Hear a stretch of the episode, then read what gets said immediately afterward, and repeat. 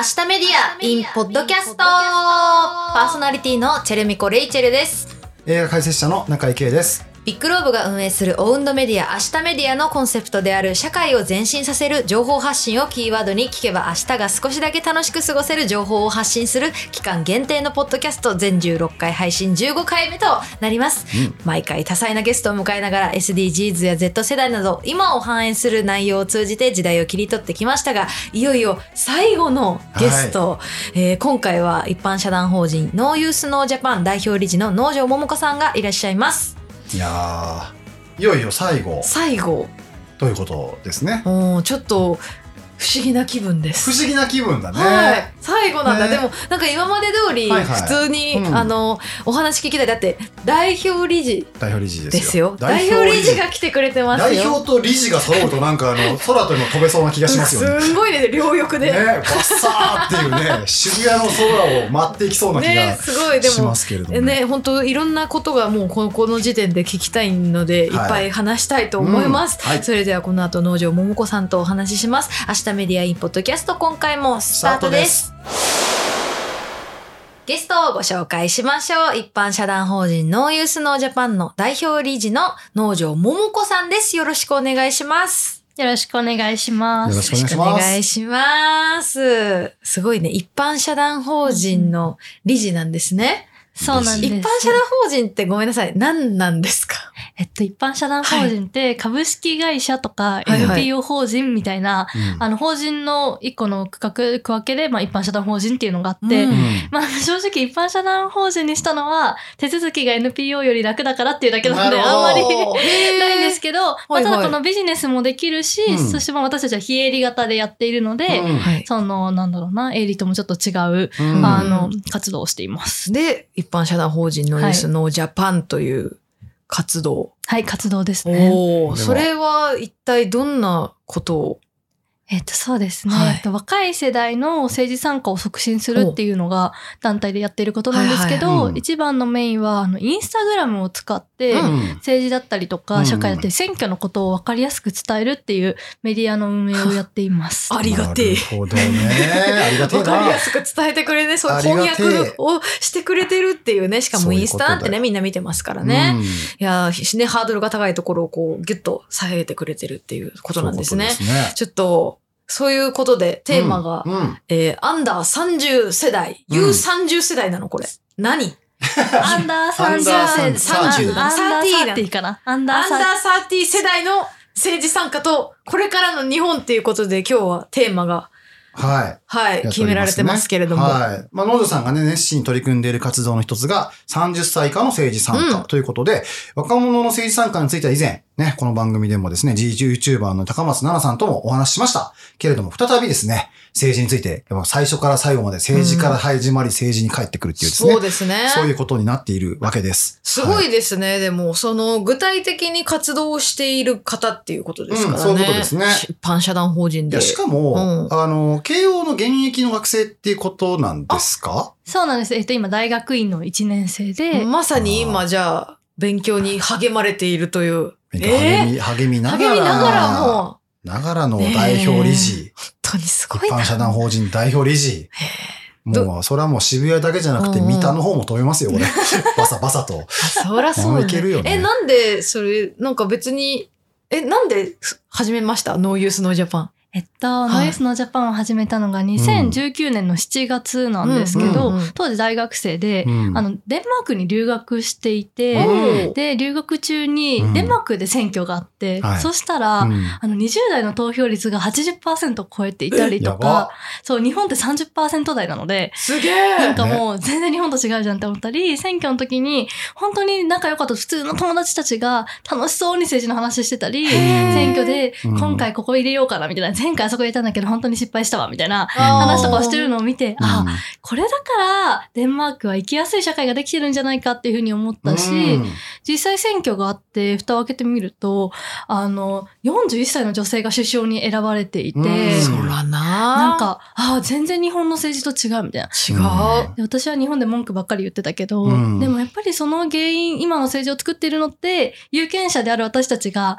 あまりにもちゃんとやってこなかったからこそ、うん。そのいいようにされてるんじゃないかなっていうふうに思ったっていうのがあって、うん。まあなんか、でも私の友達、周り見てみたら、うん。みんな選挙行ってない人いるし、結構いるしう、ん。しかも、ね。なんか、いや、わかんないんだよね、正直っていう人がすごく多いなって思って、う私も、まあなんか、全部わかるわけじゃないけど、わかってることもあるから、なんかこうわかりやすく伝えて、どんどん会話するきっかけとか作れたらいいなと思って、インスタグラムのアカウントを作ったっていうのが、あの、始めたきっかけです。そのデンマークでの経験がある前から日本でその政治だったり政治参加に対する問題意識みたいのはもうすでに持っていたっていうことなんですかね？そうですね。うんうんうん。あの、大学2年生の時に、うん。選挙のインターンをやったことがあって、なんかボランティアみたいな感じへで、選挙事務所で、うん。あのチラシ配ったりとか、はいはいはいはい。あと候補者の SNS うん。をでツイートとかしたりとか、そういうのをやってたんですよ。慶応何学部だ経済学部で、政治でもないんですけど、へでもまあなんか社会勉強と思って、うんちょっと面白そうだしと思ってやってみたら、あら。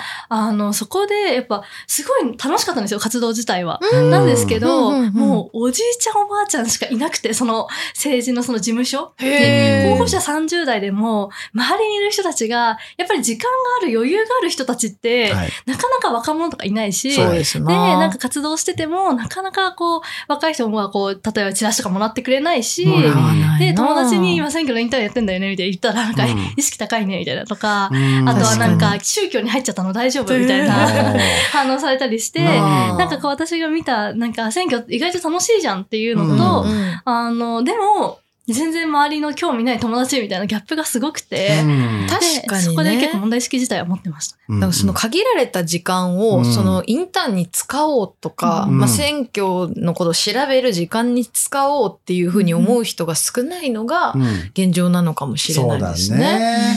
そっか、うんうんうん。で、その中でもう、あら、これはちょっと、だ何なんだろうみたいな、こう疑問を抱き、いいざ自分が行動するみたいな。そうですね。やっぱ留学、もともとずっとその後もやもやしてたけど、うん。でも自分で何か始められるわけでもなく、うん。まあ、もやもや過ごし、で、たまたま留学に行ったら、うん。あ、なんか私がおかしいって思ってたのって、デンマークだと結構実現されてたりするじゃん、みたいな。うん。で、しかも結構同い年の子が政治家になったりとか、うん。あの、こういう活動してたりっていうのがすごく盛んに行われてるのを見て、うん。あ、なんか私もなんかやりたいな、みたいな風に思ってうん。始めました。すごいいいし影響を受けたんですね、じゃあ。そうですね。どうですか？日本で活動してみて、うん。なんか、なんだろう。ね。思うことっていうか。ん。あ、なんかでもやっぱやれば、ちょっとずつ響くものもあるし、私だけじゃなかったって思ってるところもあって、うんそれはそのインスタグラムのアカウントを作った時も、うん。2週間でフォロワーが1万5千人とかにおなったんですよ。すごいですね。ですごいことですね、ね。これは。そう、。その、なんか、ちょっとやりたいと思ってやったら、あ、私だけじゃなくて同じように選挙大事だと思うけど、うん。話すきっかけがないとか、うん。なんか思ってた人もいるし、あとはなんかとも嬉しかったのは、うん。もう友達が、いや、選挙に行ったことがないお姉ちゃんを連れてって投票に行ってきたよって言ってくれたりとか、これでなんか私広がそうちょっとやったことによって影響を受けてくれる人たちがいるっていうのを分かったり、で、それ続けて、今もフォロワー伸びたりとか、こううん。なんだろうな、私たちが思ってることって意外と、あの、もうちょっと求められてたりとか、うん。きっかけさえあれば一緒にやってくれる人たちがいるっていうのが分かってるのは、うん。なんか希望を感じるというか、んもうなんか本当終わってるっていつも言ってたけど、んなん か結構口癖で、うん。いや本当だから日本終わってるよねって、うん。やっぱ言っちゃってたところがあっうんて、でも言わなくなったなっていうのは一つ思いました。あとは、でも同時に政治家の人がなんか意外と若者の声を聞きたがってるっていうのも、う。んやってていい思うこと。そうなんですよ。そうなんですね。聞いてもらえないっていうような感覚でいる人が大半だと思いますけどね。そう。私も、なんかこう、もうもしもなんか意地悪なんじゃないかってちょっと思ってたというか、うんだってこんなになんか若い人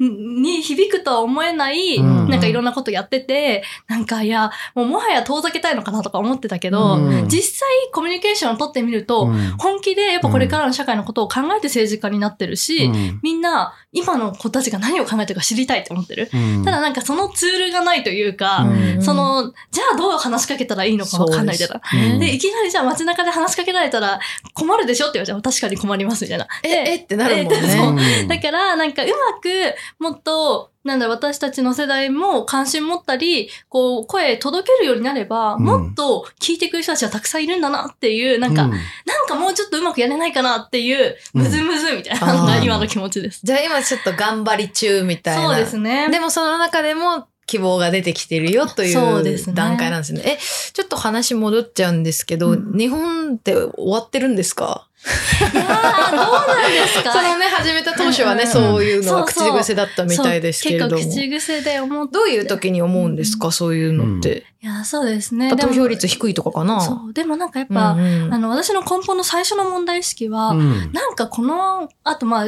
大学生やっていて、就職活動とかみんなやっている中で、その後結婚したり、うん子供産んだりするのって、なんか大変そうみたいな。まあこの社会で子供持って育てるの結構辛くないみたいな。うん。で、あと、思ったより給料上がんないし、うん。なんか、親のせい、お父さんの話とか聞いてると、まあ、真面目に会社員やってたら、うん。あの、給料上がるしうん。大丈夫みたいな。うん。いや、でも、なんかうちらの世代そんなことない気がするみたいなので、うん。結構なんか、これから先明るくならないな、みたいなうん。イメージがあるっていうので、うん。結構終わってんなって言ってたなって思いますね。あの、その一緒に周りで終わってんなって話すような友達も割と近い考えで、まあ給料上がらんし、子供とかっていうのも想像しづらいし、なんか未来が見通せないみたいなところで終わってんなっていう。そう。まあでもそそうりゃ、ね。そりゃ終わってると思うよ。そう、ななんか、あの、そんな明るい希望も持てないんじゃ。ん。そう。あとやっぱりその、みんな海外に行って、うん。っていうことをすごく話すんですよ。その、うん。キャリアの中で海外に行って、もうできれば日本脱出したいみたいな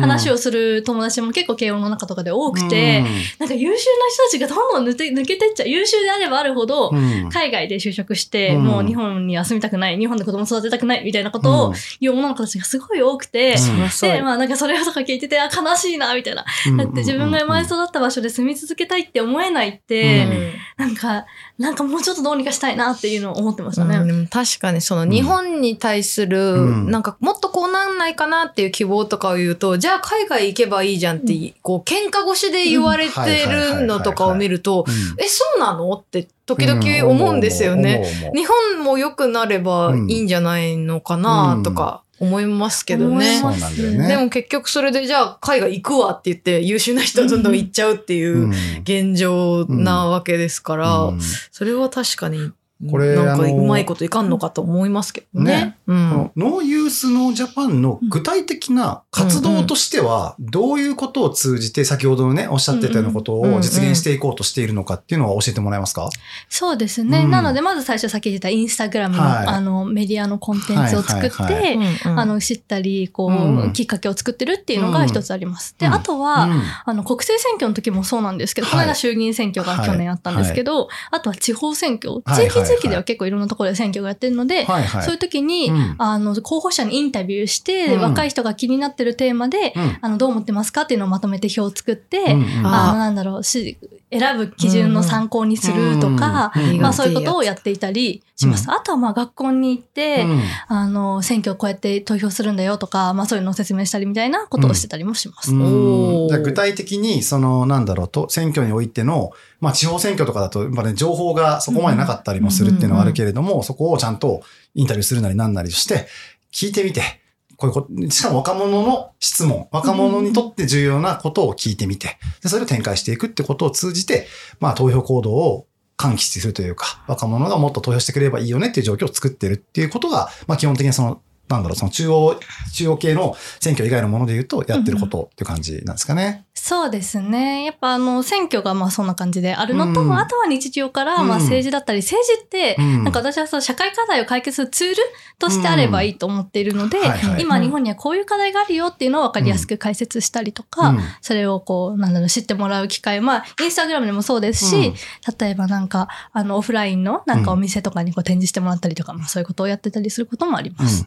うん。その中で、あの、ノードさんが考える特に最近こううん。注目している課題というか、うん。あの、特にまあ、まあ若者世代代表というわけじゃないんですけれども、特にこの辺ってどうにかなんないのかな、みたいな感じてることって何かありますか？そうですね。でもやっぱ活動している中で一番なんかこう納得されやすいというか、はい。なんでじゃあ政治に見なきゃいけないのって言われた時に、うん。あこういうことあるからだよって言って、あの、うん。あ確かにって言ってもらえるのは、まあ選択的夫婦別姓とか同性婚のその結婚に関する、うん。あのテーマ。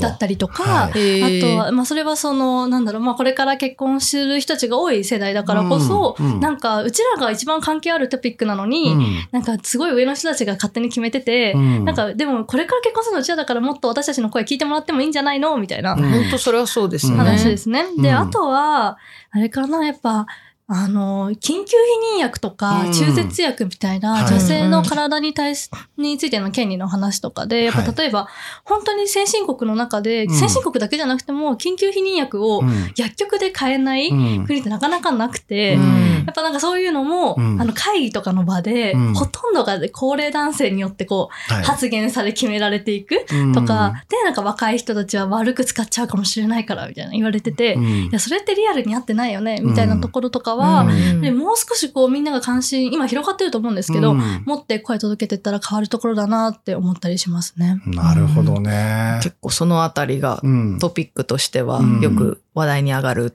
っていう。そうですね。うん。まあ結構いろいろあるんですけど、例えば環境問題のこととか、あとはやっぱり大学生の生理の貧困の話とかもありましたし、やっぱなんか格差が広がって、広がっちゃってるのが、うん。まあ自分たちの世代の結構特徴かなと思っていて、はい。まあそういう意味ではそういううん。テーマとかもよく言われたりしますうね。ん。そうか、でも、あれだね。格差が広がってるっていうのって、大学生の中でもそんなに差があるってことですか？親の格差が広がってるから子供に影響してるってこと？うん、そうですね。やっぱりデータ見ても、はい。その私今23歳で1998年生まれなんですけど、はい。ちょうど1997年とか8年がうん。日本の,、あの所得が一番高かった、一人当たり所得が一番高く高かったタイミングで、はい。あと下がってるんですよ、ずっと。うん。だから、それくらいの時に生まれて、うん。あと育ってきた人たちって、やっぱ親がどういう状況だったかによって、うん。どういう教育を得られたかとか、うん。そのどういうし、まあ、進路が選択できたかみたいなのが、うん。やっぱりどんどん違くなっているっていうのはあると思います。なるほどね。そっか。これ結構大変だな。あのー今お話を伺っていると、こう、まあ女性から見たこの社会の問題点っていうのがすごく大きくこうフィーチャーされてるのかなと思うんですけどおそらくそのノーユースノージャパンの他のメンバーは男性の方もいらっしゃるのかなというふうに類推してるんですけども、彼らからはどういう声は上がってるんですか？そうですね。あの、まあ、環境問題だったりとか、うん。あと、まあなんか意外とジェンダーの問題って、うん。なんかあの女性の問題って思われがちなんですけど、うん。そんなこともなくて、うん。あの普通に例えばなんか男らしさっていうものそのもので苦しめられてることもあるよね、みありますありたいな。話もあの出たりします。ううんん。あとよく話すのはやっぱ教育の問題とかは、うん。あのあるよねっていう話をしていて、なんかこう、受験が一番大事で、うんなんかこう、こうなきゃいけない、上に行かなきゃいけないみたいな価値観が作ってしまってる問題とかもあるし、なんかそういうのも変わってった方がいいよねみたいな話とかも出てきたりしますね。この辺のさ、議論っていうのが、やっぱり多分、その、僕以上の年代の、その中高年以上の皆さんというのが、そこをメインテーマに考えてる人はそこまではやっぱりいないのかなっていうのはなんとなく今聞いてて思いましたね。うん。唯一あるとするならば、あの、それこそ経済的な問題に関してはかなりこう注目してる人は多いかもしれないんだけれども、多分おっしゃる通りで、その、例えば選択的夫婦別姓も、まあ、あるいはその同性婚もそうかもしれないんですけど、自分の話じゃないって思ってる人たちがすごく多いような感覚は受けます。あくまで感覚なんですけどね。ね。いや、でもそうですよね。それこうん。そ選択的夫婦別姓とかもさっきおっしゃってたように、あの、その関係ないっていうかもう結婚しちゃってる人たちうん。がやっぱ年代的にもそうそうそうそうそう。多いそうですから、あんまりそのメインの争点として、うん。あの、上がってこないっていうイメージはあるけど、ね。私たちはやっぱり話してるうん。のかもなってう。ん。いう。そうですよね。あとやっぱ政治ってなんかもともと外交とかうん。経済とかが、まあはい。一番一丁個目で、こうなんかそれをやっているのが、あの政治家の仕事？だから、例えばなんか教育とか、うん。子育てのこととか、うん。そのジェンダーのね、あの生理の話とかって、もう粗末なことだじゃないけど、まあ第一には経済外交があるみたいな、うんうん。考え方が、まあ結構根強いのかなとはこれは思っていて。なんかね、僕もすごい思うんですよね。なんかその、争点として小さいっていうふうに考えられがちで、うんいや、そんなことないだろって僕は思うし、あの、外交と同じような話じゃないかと、うん同じようなレベルの話をしてるんだけど、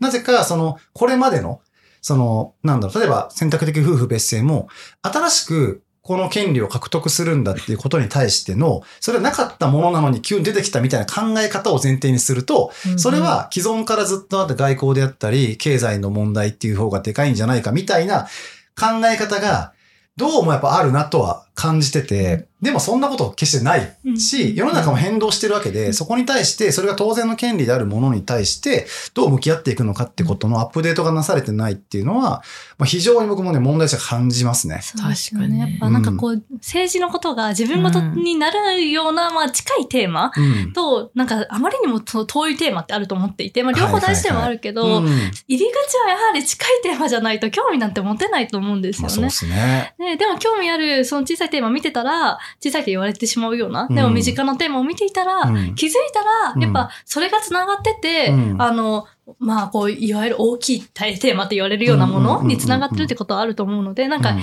一歩目として、ここも政治だよっていうのを言いたいなと思って活動してます。なるほどね。これちなみにね、えっと、僕の年代だと、えっと、僕の年代の人、頃のに、なんだ、いき若い頃からすると、えっと、当時、まあ政治と宗教の話は、こう人の話、人と話さない方がいいよ、みたいな、よくわかんない話があったわけですよ、ずーっと。あったね。ずーっとあって、そこはなんかタブーだから、みたいな形で避けるっていう傾向が僕らの時代にはあったんですよね。うん、あまあそうか。うん。私もあの、初めて居酒屋でバイトした時それ言われました。あ、居酒屋のマナー。そう、政治と野球の話はする。野球野球？喧嘩になるからっていう野球イコール宗教だから。みたいなことなんでしょうかね。野球イコール宗教だねそうそう。うんなんで、なるほどまあそういうお客さんいたらちょっと、チッチッとか言って、言ってね、みたいな。はいはいだから、あなたも参加しないでね、みたいな感じで言われたかも。だからなんか根強く、なんかそういうよくわかんないタブー視するっていう考え方が、やっぱあるんだなってことは思うんですよ。で、それが、今僕比較的、例えばツイッターとかでも、あの、僕ツイートしたりもするんですね。たまにこう、政治のことをツイートしたりとかもするんですけど、それって割と最近、いまあ、ツイッターの中だけだよね、一般化し始めてるというか、割とみんな言うようになり始めたなっていう実感があるんですよ。その辺っていうのは、あの、ご自身としては、この、なんていうか、政治の話をすることに対するタブー感みたいなものっていうのを周りの人たちは見ててうんうんうん。感じますか？それともなんか変わってきたなと思いますか？ああ、でもまあ熱強く感じることは感じるんですけど、うんやっぱりなんかその意見と人格を分けて考えられないというか、はい慣れてないそういう会話をするの。だから、意見が違うってことは人としても一緒になんか仲良くいられないみたいな、あの前提だととても怖くて怖くて政治の話なんてできないじゃない人ですか。格攻撃みたいになっちゃいますからね。そうそうそうそんなこと考えてるの？うんみたいなたなっちゃうとね。別にいいんだけどね。そうそうそう当たり前なんだけ違どね。っちゃ当たり前じゃんっていそうう。そうでも意見同じだったら怖いわっていうね。そうそう、でも意見違うけど友達としては友達だよねって普通にっていう、まあのができるようになってきてるよううんうんうな、んでもなんかそれがうまくできてないからこそツイッターとかも、うんやっぱりなんかもう別世界が広がってるだけみたいな。はいはいはいはいはい同じツイッターっていうツールは使ってるけど、ねまあフォ。ローしてる人によって見てる世界が全然違うみたいな。いやだ全く違う。ってさ、ツイッター見てたら投票率100%なんだよ。そうなんだよね。あれって思ったもん。この間の選挙の時とか。みんなてんだろう100%じゃんって思った。低くって思ってびっくりしました。むしろ下がったって書いてあったりとか。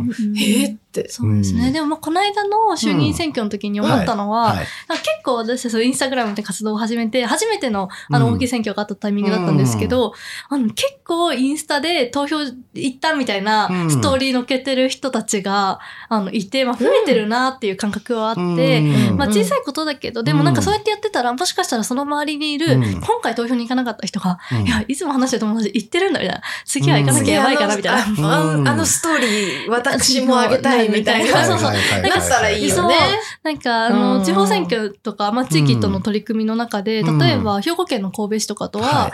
あの、選挙に行ったら、うん。ステッカーをあげるっていうのを一緒に可愛いステッカー作ってやってたりするんですけど、はいはい。はいをみんな上げてくれるんですよね。うん。で、なんかそう言いう、ったよってね。言ったよっていうのがまずいけてるとか、あとストーリーズとかでも、今回は、うん。あの、なんか選択的夫婦別姓を一番大事なポイントとして考えて投票しようかな、みたいなうん。のを書いて投稿してる友達とかもいて、うん。あなんかちょっとずつその、まあまだ一部だけど、あの、公に言ってくみたいなのはうん、広がってるような気もしますね。うん。ちょっとずつね。うん。でも、それ、日本ってやっぱ少ないの、少ないんですかね？海外と比べると。ん。そのデンマークはね、すごい高いみたいだけれども、うん。他の国とかってもさ、どうなんだろうね？多分、だドイツとかはもっと高いし、あーそうか。ん。日本はやっぱりそんな全然高くない。若者は、やっぱ投じていないかなとえ。なんで少ないんだろうね？